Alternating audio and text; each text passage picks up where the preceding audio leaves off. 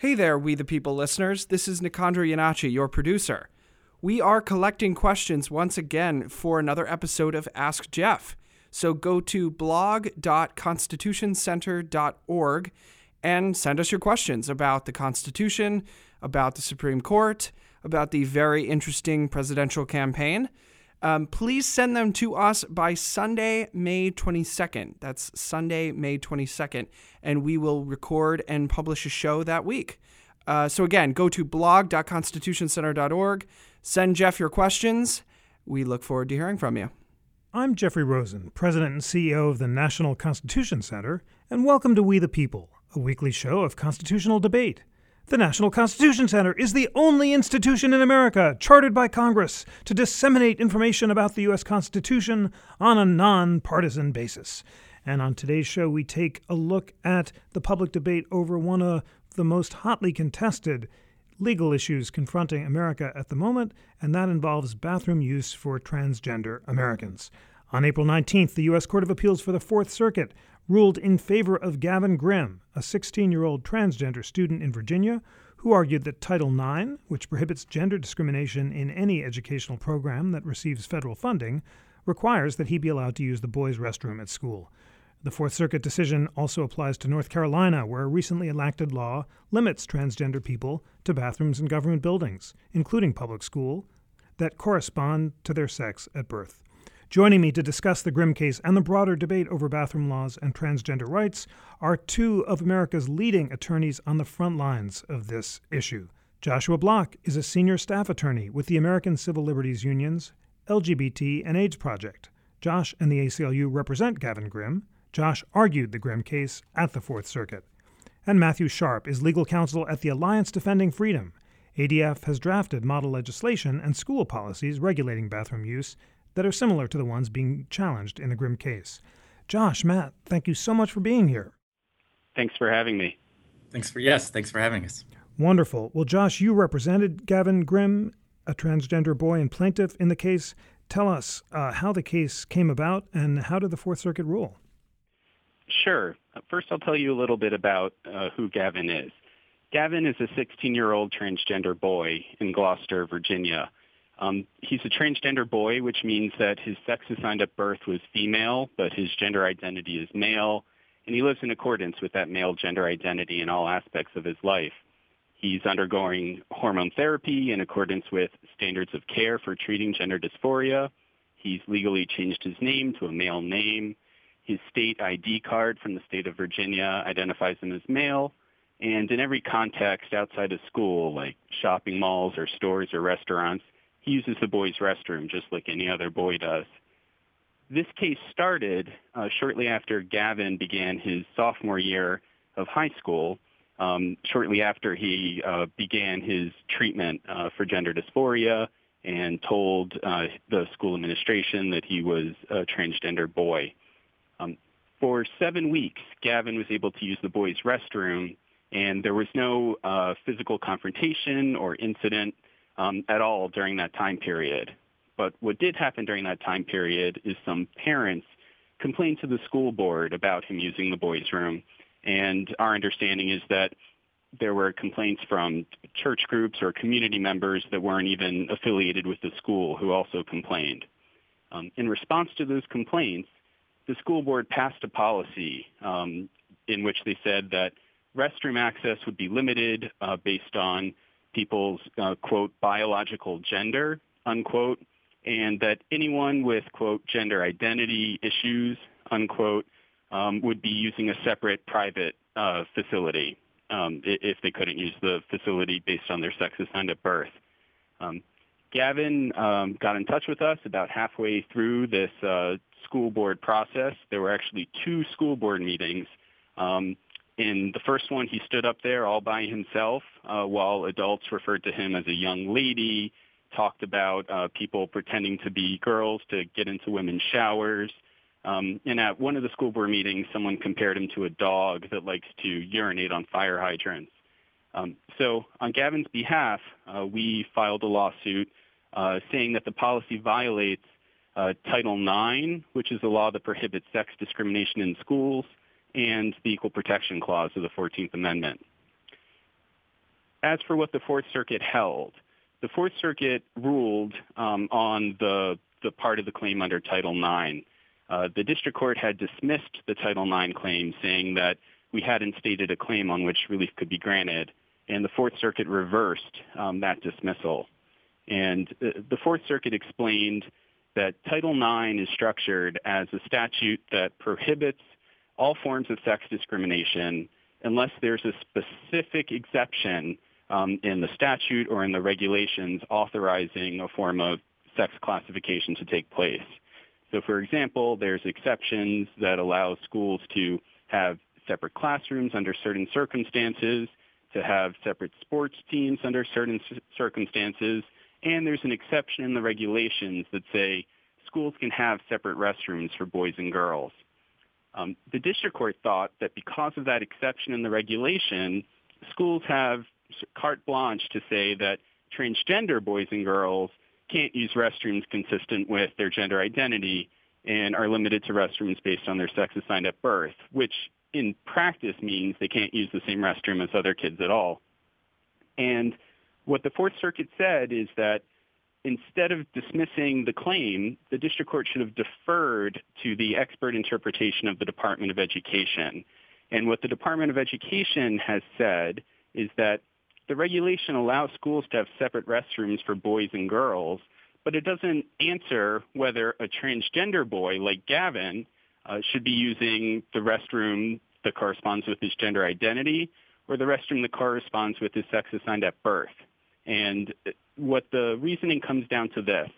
If you have a boy like Gavin who has facial hair, is on hormones, and a male ID card, it's not at all clear uh, from the face of the regulation whether that person should be using the boys' room, uh, which is uh, consistent with how he appears and lives, or should be using a restroom based on um, the, the sex was assigned to him when he was born. And the court said because there's not a clear, unambiguous answer to that question, the courts have to defer to the interpretation of the Department of Education. And that, that's basically the court's reasoning uh, summed up. Thank you so much for that statement of the facts and statement of the court's reasoning. Uh, Matt, I'd like you to respond first. Do you have anything to add or uh, uh, modify to uh, Josh's statement of the facts? And then let's hone in on this legal question that uh, Josh has identified. Title IX uh, explicitly does allow for different sex bathrooms. a regulation says a recipient may provide separate toilet, locker room, and shower facilities on the basis of sex. But there was this implementing regulation in 2015 that says that uh, students uh, should be uh, treated on the basis of their gender identity, and much of the case seems to come down to that uh, uh, 2015 ruling. So, tell us what you think about the Fourth Circuit's legal conclusion. Sure. Well, just to back up with the facts a little bit, um, the one thing I would add is after the school district initially allowed Gavin to begin using the male restrooms, um, there was a lot of students and parents that expressed concerns over this.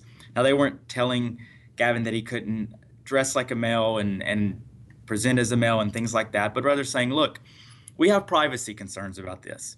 That our, our society, our courts, everything has long recognized that there's a right to bodily privacy.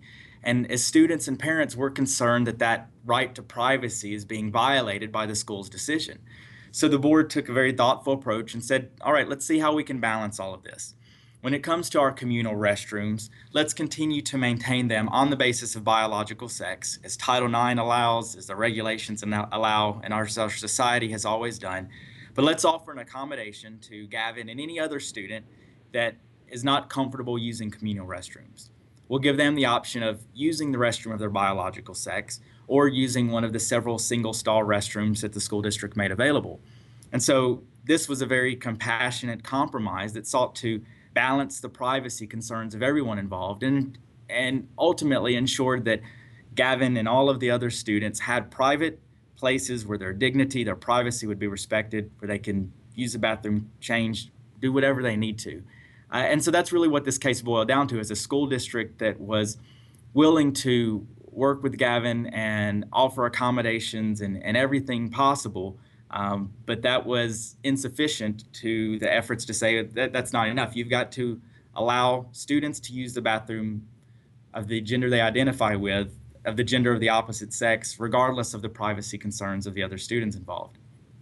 So going to the, the Fourth Circuit decision and and something you just mentioned, Jeff, about a, a 2015 implementing regulation, and I think that's where a lot of the confusion is, is that there is no regulation that's involved in all of this. Title IX and the implementing regulations that were passed around 1975, a few years after Title IX, uh, and as Josh referenced, we're very clear that this was always designed to prevent discrimination on the basis of sex. And sex was widely understood by dictionaries, by the congressmen and senators involved in this to refer to biological sex, male versus female. But it was around 2014, 2015 that the Department of Education, not going through the regulatory process, not going through notice and comment rulemaking or any other appropriate procedure, but just unilaterally starts issuing letters and, and non binding guidance documents where they say, we reinterpret what the definition of sex under Title IX means, and it no longer means biological sex, but rather it also includes a student's gender identity. And so, therefore, if you don't treat a student consistent with their gender identity, you're now violating Title IX and subject to loss of your federal funding and all of these things.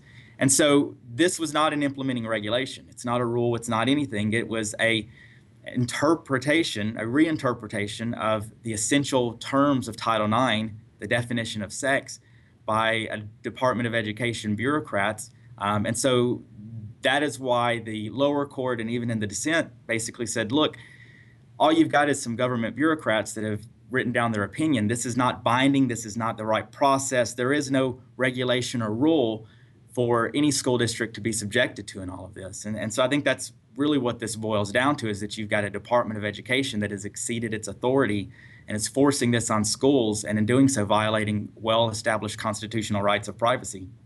Great. Okay, this really joins the issue very well.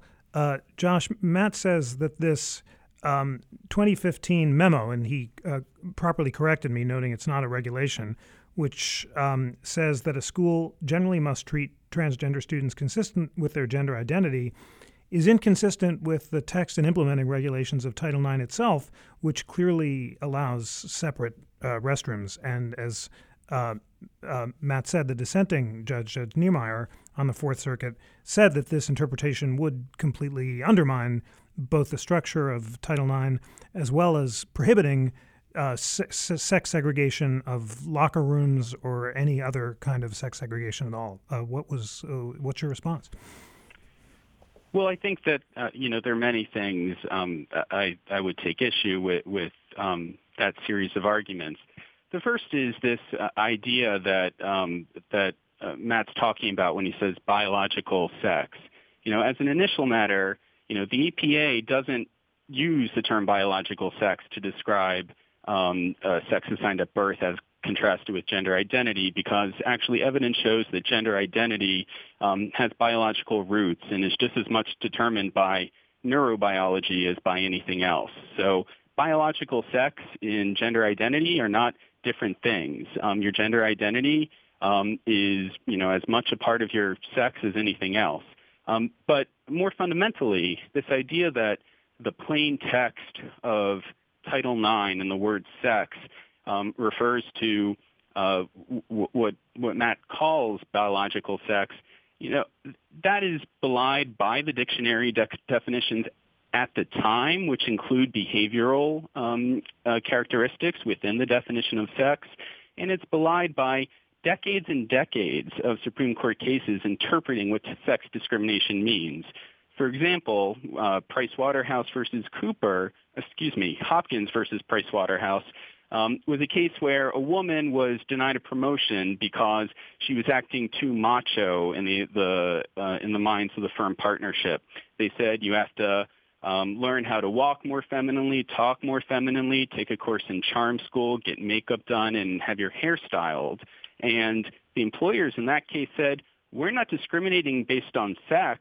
We're happy to hire and promote any woman. Uh, our problem is that you're not being the right kind of woman. You're not fitting our model of what a woman should be. Um, and the Supreme Court said that that's sex discrimination. Um, in light of Price Waterhouse and many other cases, five different circuits have held that when someone discriminates against a transgender person, um, they are discriminating based on sex. They're discriminating because that person doesn't conform uh, to expectations about um, what a person's sex should be, and they're literally discriminating based on sex. You cannot you cannot treat someone differently because they're transgender without making a judgment about what their sex is. Now, in terms of um, how the regulation works, the regulation says that the simple fact of having separate restrooms on the basis of sex, it doesn't say anything about biological sex, doesn't violate Title IX. And I think Matt's right that that is based in part on social customs, um, you know, regarding um, people's uh, mores about using sex-segregated spaces. But I think many, many, many people would be far more uncomfortable with Gavin walking into uh, the girls' locker room um, than than they would be having him walk into the boys' locker room or, or a restroom. You know, I, I think the the school uh, takes the position that a transgender boy should be using the girls' room. The Department of Education says that a transgender boy should be using the boys' room. I think people can disagree about which of those um, you know answers is better, but it's not like putting a transgender boy in the girls' room is somehow more sex segregated than um, than than allowing him to use the same restrooms as other boys. And one thing about privacy, you, you know, under the school's policy, uh, they have these separate restrooms now that are available for any student anyone who is uncomfortable using a restroom with a transgender student or any other student for any reason has the option to use a separate restroom for their own privacy. No one is forced to use a restroom in which they are uncomfortable. But what you can't do is force a transgender student out of the restrooms that everyone else uses because some people object to his presence. And I think a, a really, really important part of the Fourth Circuit's decision is um, when the majority opinion notes that um, the same type of argument uh, for excluding transgender people has in the past been made for excluding gay people from the restrooms and the showers. Uh, there been pl- there. I'm sure there are people that would prefer not to uh, know that someone who's gay is in the same restroom or in the same locker room as them. But we don't respond to that discomfort by excluding gay students um, from the facilities that everyone else uses. Um, so this, these privacy objections um, really point to, uh, uh, I, I guess let me rephrase that. There's a right way and a wrong way to deal with privacy concerns. And the right way is to um, allow anyone for their own privacy, or for their own sense of privacy to use a separate facility if they want to. Uh, but you can't force people out of the common facilities because you object to them being there. Great. Uh, well, uh, Matt, Josh made a bunch of uh, points, and let's uh, split them up and, and, take them each in turn so you can go back and forth about them. On the privacy point, uh, uh, Josh just said Judge Niemeyer and others are wrong to be concerned about protecting gender privacy. Anyone who has privacy concerns can use the private restroom. What is your response to, to that? Well, I think a couple of responses. Number one is this this privacy right is is so well established. Um, even in the Fourth Circuit, it's it's come up in the context of prisoners, and so you've had situations where female guards were assigned to patrol near the shower restroom areas of convicted felons, and those felons filed federal lawsuits saying this violates our right to privacy, and they largely won. And the court said you don't forfeit your right to privacy just because you committed a crime. And so I look at that and say, all right, so you've got this well established principle that the presence of someone of the opposite biological sex in these private settings violates that right. So you put that in the school context, and so you're dealing with locker rooms and showers and restrooms. Um, and that would clearly dictate that when it comes to students, when it comes to anyone really, but especially students, that they've got that right to privacy, and that right is violated by the presence of someone of the opposite sex. And sex is not just gender identity, as Josh was pushing on, but if you look back at what Title IX and what the dictionaries back then referred to, it was largely based upon those biological anatomical differences that justified that. that there are modesty implications when it comes to students undressing in the presence of other students or being partially undressed when using the restroom or changing and things like that. And it was always those considerations, those anatomical, biological differences that justified saying we need to maintain separate facilities for boys and for girls when this come up, when these private facilities are involved. And so I think what the, the dissent and, and all of the other precedents and all of this have pointed to is the right is the fact that we've got a duty to protect that privacy right schools have a duty to protect it now as to the concern of well the objecting students can use one of the accommodations one of the single stall restrooms available i think as a practical matter that doesn't work out you've got you know dozens and dozens if not hundreds of hundreds of students that prefer and want to use restrooms, locker rooms, and showers with those of the same biological sex. And so, as a practical matter, when you've got, you know, Gavin, one or two other transgender students versus dozens and hundreds of other students that are all saying we want our privacy protected, which is most practical for the school? Well, I think from the school's perspective and from all of the students' perspective, the best solution is let's offer the accommodation to the transgender students or those other handful of students that are uncomfortable with this and preserve our communal restrooms that society expects, that our students and their parents expect. And those parents do have a say in all of this. They're the ones that are raising and directing the upbringing of their kids, which is also constitutional right, I would add. And so I would say, as Josh's perspective is let's offer the accommodation to one group. I think the school's perspective, and the parents' perspective would say, no, let's preserve communal restrooms on the basis of sex because that makes most sense based upon the numbers involved and, and society's expectations around this. Uh, great. Um, Josh, what is your response to Matt's practical objection? He says, in, in practice, many, many kids, too many kids are going to want to use their biologically sex assigned restroom to make this uh, alternative practical. And also, what about showers? Judge Niemeyer said the same logic absolutely would require uh, people uh, to use whichever showers they gender identify with. Would schools have to create uh, private showers for students who didn't uh, weren't comfortable with that solution as well. Sure, I'd be happy to answer those questions, and I'd also um, like to address this issue of the, the case law regarding privacy as well. Um, in terms of this practical objection, these policies exist in school districts across the country. They've existed for years in, in places from Los Angeles to Kentucky. There has never, ever been a practical problem with implementing these policies. There's no mass walkouts of students there was no walkout of students in the in, in Gloucester High School. Um, and so I think these these uh, alleged practical concerns that have never arisen uh, aren't really borne out by the facts. But I think one thing that uh, that this argument ignores is the immense difference in terms of stigma and harm between telling someone if you want more privacy, you're welcome to use a separate facility, and telling someone that there's something so um, objectionable and freakish about you that you have to use a whole separate ra- restroom. That, by the way, in Gloucester, this restroom for Gavin, it was the converted utility closet. Uh, there are mountains and mountains of, of studies talking about the harm that these sorts of policies impose on transgender kids. About half of all transgender kids attempt suicide before the age of 20. And all the medical evidence, all the psychological standards of care say that um, these sorts of policies um, inflict real and lifelong harm on these kids.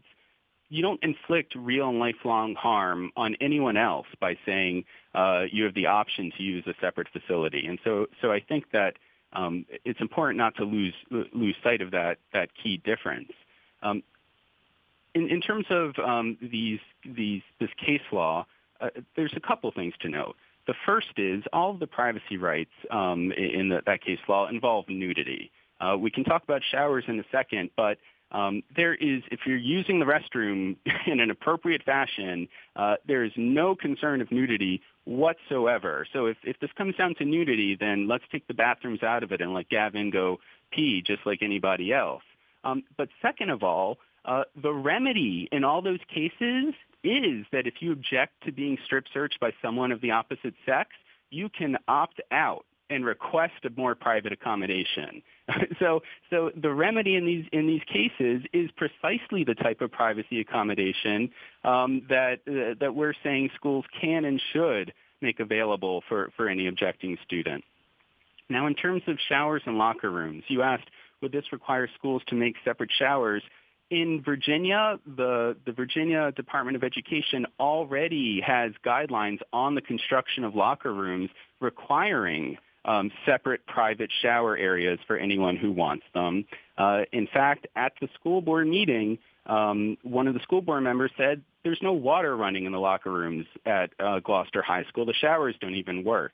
And uh, and I think um, on top of that, even in locker rooms where showers do work, I think it's important to you know understand the difference between uh, you know how you know uh, people over you know 30, 40, 50, 60 might have used uh, locker rooms back in the day, and you know what uh, teenage kids uh, generally uh, are doing when they're changing for gym class. You know, I, this is not an age group in which a lot of people like um, uh, you know being nude to begin with. Um, and there's plenty of privacy, uh, you know, curtains and protections in private in private areas for anyone um, to want their own privacy. So, you know, I, I think that you know these sorts of concerns about a, a trans kid are really no different than for any other kid. And I think it's important to think about w- what is the privacy objection here? Is the objection to being, you know, in a state of undress? Well, you can use a private uh, curtain or, or changing area to prevent that from happening. Is the problem um, seeing a transgender kid undressed? Well, you know, for the most part, these are kids who are find this part of their anatomy to be deeply shameful and something that should never have been there. Um, this isn't. I don't think that's actually a, a, a, a well-founded concern at all. And if the concern is that the idea that you would be in the locker room with someone who was assigned a different sex at birth than you, you know, I, I don't see how that's any different than being, you know, concerned that someone uh, who's who's gay is in the locker room with you. Um, and, and in fact, many you know transgender people you know are are, are straight. So uh, I, I, even that concern probably wouldn't apply. So I, I think once you actually drill down to what is actually concerning people, there really is you know no there there. Great. Uh, well, Matt, please feel free to take a final note on the privacy question, uh, raising any responses you like, and then I'd like you to turn to uh, a legal response that Josh had raised earlier. He's basically said this case doesn't just turn on this 2015 Department of Education memo, that there are a whole bunch of lower court cases as well as Supreme Court cases that define discrimination on the basis of sex uh, to prohibit discrimination on the basis of gender stereotyping, seeming to suggest that even without that 2015 memo, uh, schools are not permitted to make gender stereotypes. And I'd like you to address that uh, point.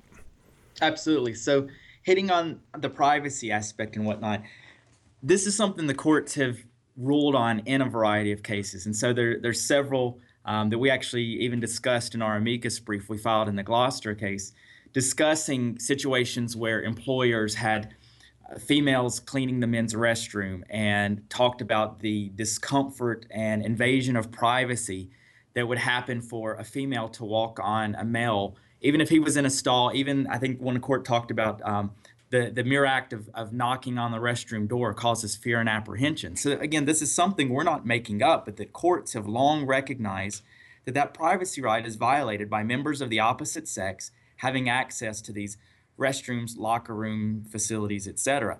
And I thought you brought up, brought up a great point that the the implications of what um, this decision could potentially mean do impact not just restrooms but shower facilities, dormitories with communal restrooms. We even uh, have talked to some parents where schools have overnight trips uh, that where they go, you know, and have students rooming together in hotel rooms, and so now you've got students sharing the same beds, the same bathrooms, and whatnot. And a lot of students or parents are saying, look, we're, we're uncomfortable and it violates our privacy when we are forced by these school policies and, and these bad court decisions to share those intimate and private facilities with someone of the opposite sex because of those anatomical differences the, the courts have recognized provides a basis and justification for having separate facilities and dormitories and et cetera for men and women through all of this. So I, I, I'm always troubled when I hear the importance of privacy being undermined because what this ultimately leads to is, is a society where privacy doesn't matter anymore, where students are told if you're uncomfortable using a shower next to someone of the opposite biological sex, then something's wrong with you. Your sense of modesty is, is out of whack. You need to go to a private area or something like that. Now, turning toward the, the gender stereotype and the Price Waterhouse uh, and, and cases and whatnot, um, I, I, don't think those go as far as as Josh and, and others argue that they do. What those deal with is is situations where, as, as Josh did accurately describe, a, a female was insufficiently feminine uh, and so was denied a promotion. So I apply that to a case like the one in Gloucester or any school district, and it would be a scenario like this: You've got a, uh, a, a athlete uh, or a guy wanting to try out for the football team or something like that, and the coach says, "Hey, you know what, uh, Johnny, uh, you're not sufficiently manly enough to be on the football team. You know, you do whatever." And denied him a spot on the team, or said, "You know what, you're you're you're too girly to be here using the men's restroom. Um, you got to go somewhere else." That would be a violation of the Price Waterhouse line of cases, where you've got a biological male that is being determined to not be sufficiently masculine to plan a sports team or use a facility or something like that. That's not what Gloucester did, and that's not what its policy did. Uh, it was really irrelevant to the school um, whether Gavin was sufficiently uh, feminine or masculine or anything like that. The, the school's policy was blind to how Gavin presented when it come to gender identity. Rather, the school said, we're basing this upon the anatomical biological differences. Um, and all that matters is what are you biologically? If you're biologically a male, these are the facilities we've designated for you, your use, or we'll offer you an accommodation. And likewise, if you're biologically a female, these are the facilities, or we'll allow you the single stall restrooms as well. So Price Waterhouse never dealt with this thing of can a person access facilities for the opposite sex. It really dealt with is a person sufficiently um, of acting similar to what his or her biological sex is, and, and these employers and whatnot saying, no, we don't think you're masculine or feminine enough, consistent with your biological sex. But no courts across the country, nowhere have they ever looked at Title IX and said Title IX requires schools to allow students to use restrooms of the opposite sex. Uh, this Fourth Circuit decision is really an outlier, and you've got several other courts that have rejected the Department of Education's reinterpretation of sex under Title IX to include gender identity. Um, thanks so much for that. Josh, is it your position and the ACLU's position that this is a constitutional as well as a statutory right? In other words, that the Equal Protection Clause of the 14th Amendment prohibits gender stereotyping and therefore also prohibits uh, uh, bathrooms defined on the basis of biological identity? Well, we, ac- we absolutely have a constitutional claim too, and and plenty of courts have said that the same uh, uh, principles that prohibit uh, sex discrimination against trans people under Title VII and Title IX also prohibit it under the Equal Protection Clause. Uh, the 11th Circuit has a, a leading decision uh, based on that. You know, the and of course, under the Equal Protection Clause, if you have a sex classification, then you need to show that it's uh, substantially related to an important governmental interest, and that includes tailoring. And you know these sorts of policies aren't tailored policies to respond to specific concerns. They are blanket prohibitions that no matter what the restroom looks like, no matter what person's involved, no matter what the facts are on the ground, that the the principal and the superintendent never have the option of allowing a trans boy to use a bathroom consistent with their gender identity. Um, going back to the Title IX claim, which you know I, I think is even more straightforward, uh, I think you know one, one of the problems here is that you know that principles of administrative law and, and how administrative law works. Uh, you know, Matt is citing to some Title VII cases involving um, bathroom attendants in the 19 early early 1980s, uh, I would add, um, in which courts found that there was a that um, sex was a bona fide occupational qualification in those contexts. The drafters of Title IX made a deliberate decision not to include a BFOQ exception in the statute. And when people asked, what about locker rooms, the sponsors of the legislation said, well, we want the department, at that time it was um, the Health Educational Education Welfare Department, but now it's the Department of Education. The sponsor said we want the expert agency to make exceptions that are appropriate to handle with those concerns. And uh, some of the um, skeptics of the bill demanded a statutory reference to um, allow schools to have separate dormitory facilities. But of course, you know, the plain implication of that is that if it hadn't been for that statutory exception, the plain text of Title IX prohibits all sex differentiation whatsoever. Sports teams, classes, restrooms, dorms, period, unless there's an explicit exception. So the exception created by the Department of Education regulations um, is an agency creation, and under principles of administrative law, you have to defer to an agency's interpretation of its own regulation as long as it's reasonable. Now, if people think that interpretation, you know, isn't the best policy choice, the Fourth Circuit said that under principles of administrative law, um, they should be, uh, you know, lobby, lobbying the agency to change the policy. They should be voting for a different administration, or Congress can overrule the agency. That's how administrative law works. But it's not set up for courts on their own to make some sort of de novo determination about what the best policy outcome is here. That is something that is through the APA and through the creation of Title IX um, entrusted to this politically accountable agency to be making those decisions in the first instance. So, you know, to whatever extent there's a policy disagreement here, um, that doesn't uh, provide a legal defense for the school board. You know, the uh, policy questions are resolved by the agency within that framework, um, and it's it's not by the for the courts to uh, second guess those policy decisions. Of course, here the policy decision is completely consistent with the fundamental principles of Title IX, which is to ensure equal educational opportunity for everyone.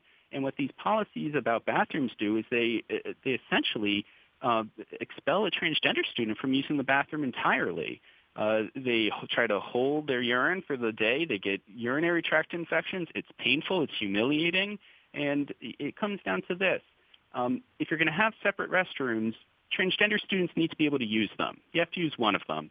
And, and just medically uh, and practically, the only way they can actually use one of the restrooms as other kids is if they use ones consistent with their gender identity. Um, and I just want to put in one more plug on this biology uh, point. You know, a transgender, uh, you know, uh, teenager in many situations has been on hormone blockers all their lives. A transgender teenage girl has breasts. They have all the same secondary sex characteristics uh, as their non-transgender peers. And so I, you know, I think if we're looking even at, you know, external biological things, you know, there, there's there's plenty of biology uh, involved in, in, in being transgender. And what I think this really comes down to isn't biology, but it comes down to religion, uh, which is why you see things like Mississippi statute saying people have an absolute right based on their religious beliefs that gender is determined at birth to uh, treat trans people differently than everyone else. And I think you really have a religious and ideological argument masquerading in the form of a biological argument. Interesting. Um, Matt, I'd like you to first focus on the constitutional point, and then we'll take up this interesting claim about uh, religion. Uh, the constitutional point, um, Josh has said that he and the ACLU do believe that the Equal Protection Clause of the Constitution uh, requires uh, bathrooms to be uh, available on the basis of gender identity rather than biology. Uh, what's your response to this claim when the um, this is consistent with a ruling from 2015 by Judge Jed Rakoff uh, in New York that transgender people are a quasi-suspect class. In other words, they're entitled to the same degree of constitutional protection as as women, as, as gender discrimination. And indeed, when the Equal Rights Amendment was proposed back in the 1970s, critics said don't ratify it because this will lead to the end of uh, sex segregated bathrooms. Were those critics correct? And, and, and what's your view on all this? Well, I think it's important to start off to note that in the Fourth Circuit and most other courts, they have not recognized gender identity as a suspect class. And so when it comes to the equal protection argument, it really boils down to is Gavin being treated differently than other biological females. And I think the clear answer is absolutely not. Gavin has the same access to female restrooms or to any of the single stall restrooms available that every other female in the Gloucester School District has. And so the equal protection argument, I think, is um, not a real strong one. And I know that you know that's that's one of the reasons I think they're they're focusing on Title IX is because there there really is no equal protection, no suspect classification involved here um, to to really bolster that claim or anything like that. Um, I just want to hit real quick. Josh had brought up the point about you know lobbying the agency to change its interpretation, and one of the problems I think that the courts, um, both the lower court and and others, have noted in all of this is that that never that opportunity for lobbying never was made available. The Department of Education didn't go through notice and comment rulemaking. They didn't offer the public the opportunity to comment about how it would impact privacy and other concerns, uh, whether it was consistent with Title IX they issue a letter and then go around the country, start threatening schools with loss of federal funding, enforcing this memo as if it's a binding regulation that's gone through all the proper procedure. I think they ought to open it up. I think they ought to open it up and follow the proper procedure, give notice and comment, give people the opportunity to respond to all of this. But that's never been made available, and that's one of the many reasons why the Department of Education's reinterpretation of Title IX should be accorded no deference. Sex is an un- unambiguous term in Title IX. The drafters knew what it meant when they drafted the law that it referred to the biological differences between males and females. Uh, and so this isn't one of those that's subject to deference. Finally, um, going to the, the religion argument you brought up, I think what I've um, seen consistently as we've traveled across the country and we've met with parents and student groups where these have popped up is that this is not a religious issue. Uh, in fact, I've been in some places where um, the parents were very emphatic and say, look, we're not Christians. We, we don't have any religious belief whatsoever, but we do believe in our kids' right to privacy. It's something that the courts have recognized is not a religious issue. Uh, now, obviously, for some religions, it is. Uh, for, for Jews and Muslims and Christians, modesty is a, an important tenet of their faith, but it's also an important belief for people of no faith whatsoever. It's something that cr- cuts across political divides. Republicans and Democrats, as we've seen in a lot of polling, believe that privacy is an important value. So, this is a, a universal principle of protecting modesty, protecting privacy when it comes to these intimate settings. And whether it's a, a, a person, the discomfort that comes from, from being forced to partially undress and use the restroom, or sharing showers and dormitories and, and even hotel rooms, that constitutional right to privacy is one that's shared by everybody and that should be protected for everybody. And that's why what Gloucester did of offering Gavin the option of using the restrooms of females or one of the many single stall restrooms available was a great compromise to give Gavin private safe places to change, use the restroom, etc., while also preserving that same privacy right for other students of all faiths or no faith whatsoever. Wonderful. One more uh, beat on this uh, religion uh, argument, and then we're going to move to closing arguments. Um, Josh, uh, Matt says that there is a First Amendment religious freedom interest here. Uh, the writer David French has made a similar argument in the National Review. He argues that the U.S. Commission on Civil Rights, by condemning uh, pending proposals like bathroom bills, is taking the concept of non discrimination and establishing it as a form of super law in a preeminent jurisprudential position above even the enumerated lim- liberties of the First Amendment and its free exercise clause. Do you believe, um, Josh, that uh, there will be counter arguments in court that efforts to require bathroom access on the basis of gender identity violate religious freedom rights? And how do you think those arguments will fare? I, I don't. I, there, there may well be by by Matt and others. I, I, I think those arguments are are um, frivolous in the context of uh, saying uh, what other students are allowed to use the bathrooms in their in, in a public school. You know, everyone uh, has a you know First Amendment right to to um, have their own beliefs and to have you know their own privacy in accordance with it with their beliefs um, no one has the right to, uh, you know, inflict discriminatory treatment on someone else um, at the hands of the government in order to accommodate their religious beliefs. you know, there's been uh, deeply held religious beliefs, um, you know, regarding uh, all forms of sex discrimination. I, I think, you know, um, it, uh, someone might be offended by having a, a woman at school dressed immodestly, I, that, that they have to see their bare shoulders or, or their or their ankles, but no one has a right to force the school to to make those women, you know, uh, cover up in order to um, satisfy their own religious um, concerns. Now, I don't doubt for a second that, that many people um, are are um, uncertain about what it means to be transgender and and and, and might have uh, concerns uh, about encountering something new. But uh, and and I think that there's a responsible way to like address those concerns and accommodate them. But I think that that is different than um, these laws that are being pushed across the country by religious organizations, um, the same religious organizations that um, you know a year ago were, were pushing these bans on allowing same-sex couples to to marry.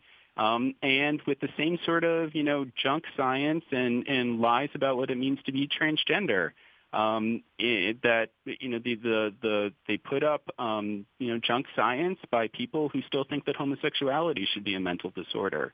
So you know I think everyone is entitled to their own religious religious beliefs, but you know everyone isn't entitled to their own science. And you know the medical consensus among the APA, the AMA, every mainstream medical health organization is that you know transgender people um, need to be treated consistently with their gender identity, that uh, being transgender is a real thing. There's a difference between a transgender boy and a girl, excuse me, a, a transgender boy and a and a girl who wants to, you know, pretend to be a boy. There's a difference between a transgender girl and a boy in a dress. And I think that you have a lot of fear being stirred up um, based on misrepresentations of what it means to be transgender um, and misrepresentations of, the science here.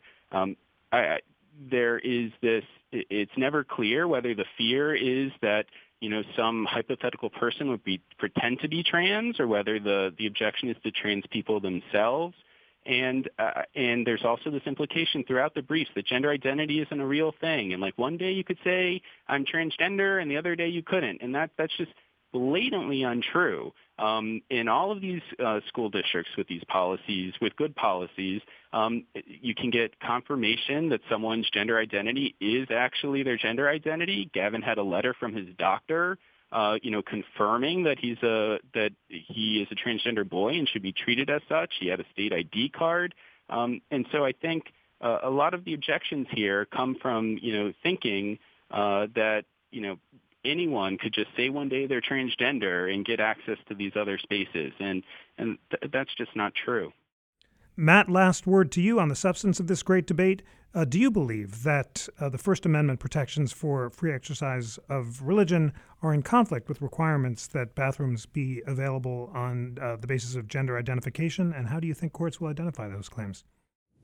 I, I don't think that there is an inherent conflict between protecting religious liberty and protecting privacy and the issues in this case. I think they can all work together, that you can recognize that some students do have privacy concerns based on religion, other students have privacy concerns based on common sense and modesty, and that all of those can be protected and respected while at the same time offering accommodations for any students, transgender or otherwise, that aren't comfortable with communal restrooms. I, I'm always concerned when we get this idea, and I, it, is the, the Office of Civil Rights, uh, their, their Civil Rights Commission sets up this idea that they live in conflict, and when this conflict occurs, religion must give way to uh, the demands of non discrimination. I don't think that's the case. I think they can uh, live together, as we have seen in so many places, in schools that have adopted policies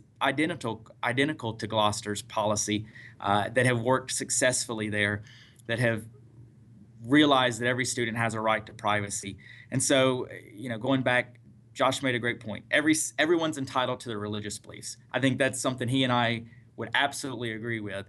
And I, I think we would also agree that everyone's entitled to privacy. And that's what this debate ultimately boils down to. You've got decades and decades and decades of consistent Supreme Court and other courts across the country recognizing this right to bodily privacy.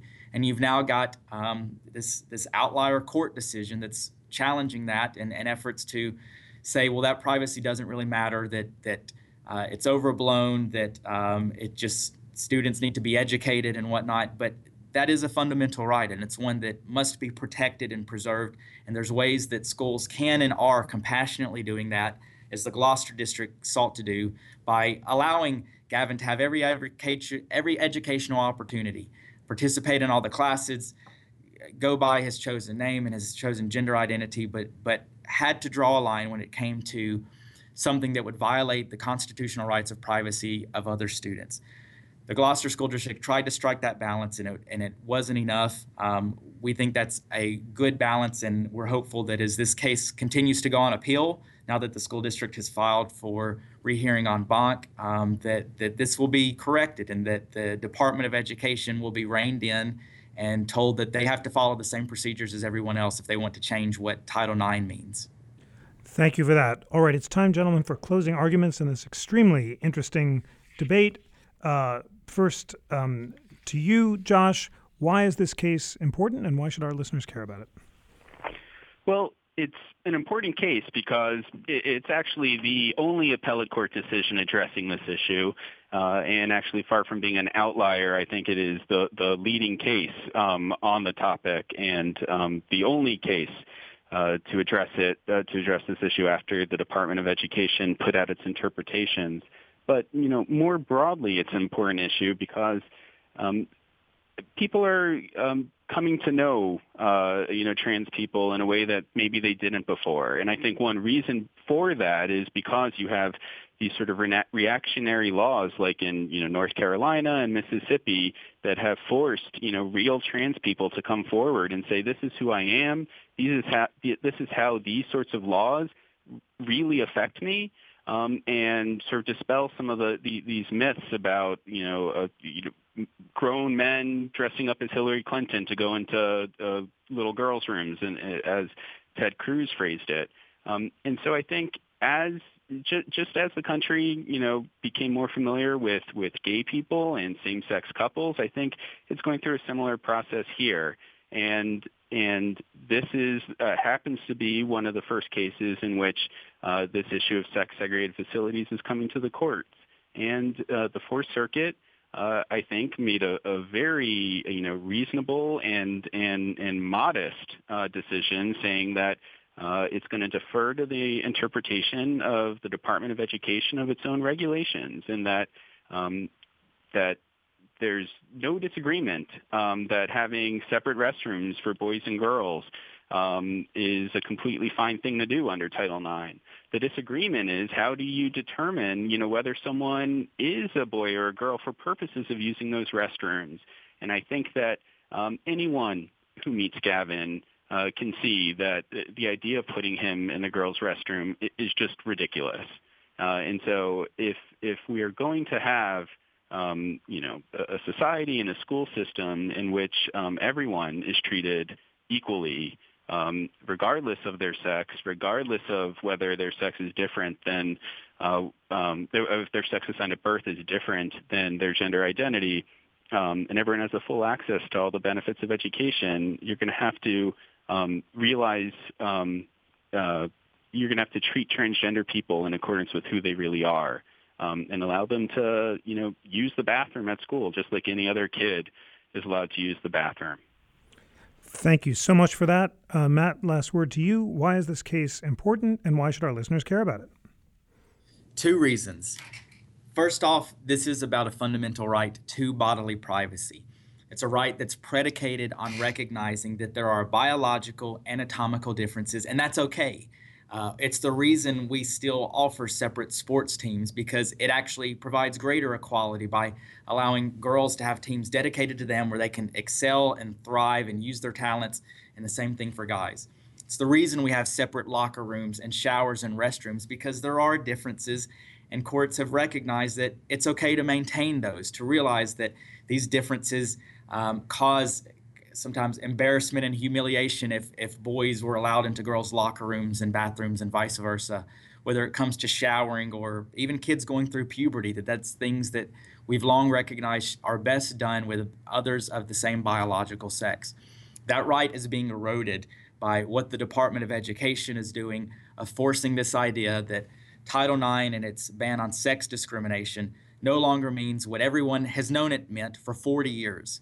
What schools across the country have built their facilities based upon an understanding that it meant biological differences. And so they set up different locker rooms and restrooms and whatnot. The second reason this case matters is tied to that, and it is an example of extreme abuse by the federal government of its authority. Here it is coming along, issuing this memo without going through the proper process, respecting the legal requirements that it's supposed to do when it tries to reinterpret and redefine an essential term like sex in Title IX. All of those were disregarded, and in a unilateral act, it issues this memo redefining sex to now include gender identity. No notice and comment was given, no opportunity for impacted parties to respond and to express their concerns was given, but it was unilaterally done, and now the department is traveling around the country threatening schools with losses of hundreds of thousands of dollars of much needed federal funding if they don't comply with this last minute, non binding, but apparently enforceable reinterpretation of what Title IX means. Um, this has real impacts. And if the Department of Education has authority to now go into each and every local school and dictate what their local bathroom policies are and dictate the extent to which its students have a right to privacy, then I'm scared to know what else our Department of Education now has authority to do when it comes to regulating what our Supreme Court has said are local decisions of how our schools are operated and what's in the best interest of students. And so this all boils down to let local schools decide what's best for their students, what best protects their privacy, and just as the Gloucester School District did, be able to enact compassionate compromises that protect everybody's privacy, including Gavin's. Thank you so much, Joshua Block and Matthew Sharp, for a illuminating, vigorous, and truly engaging debate on one of the most hotly contested issues uh, in uh, constitutional and statutory law today. Josh, Matt, thank you so much for joining us. Thank you.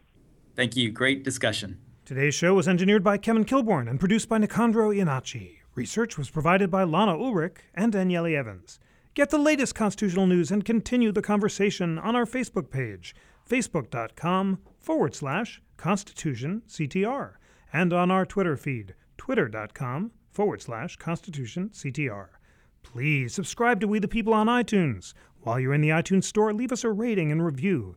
It helps other people discover what we do. Please also subscribe to Live at America's Town Hall, featuring conversations and debates presented here at the Center, across from Independence Hall in beautiful Philadelphia. We the People is a member of Slate's Panoply Network. Check out all of our sibling podcasts at itunes.com forward slash panoply. And finally, despite our congressional charter, the National Constitution Center is a private nonprofit.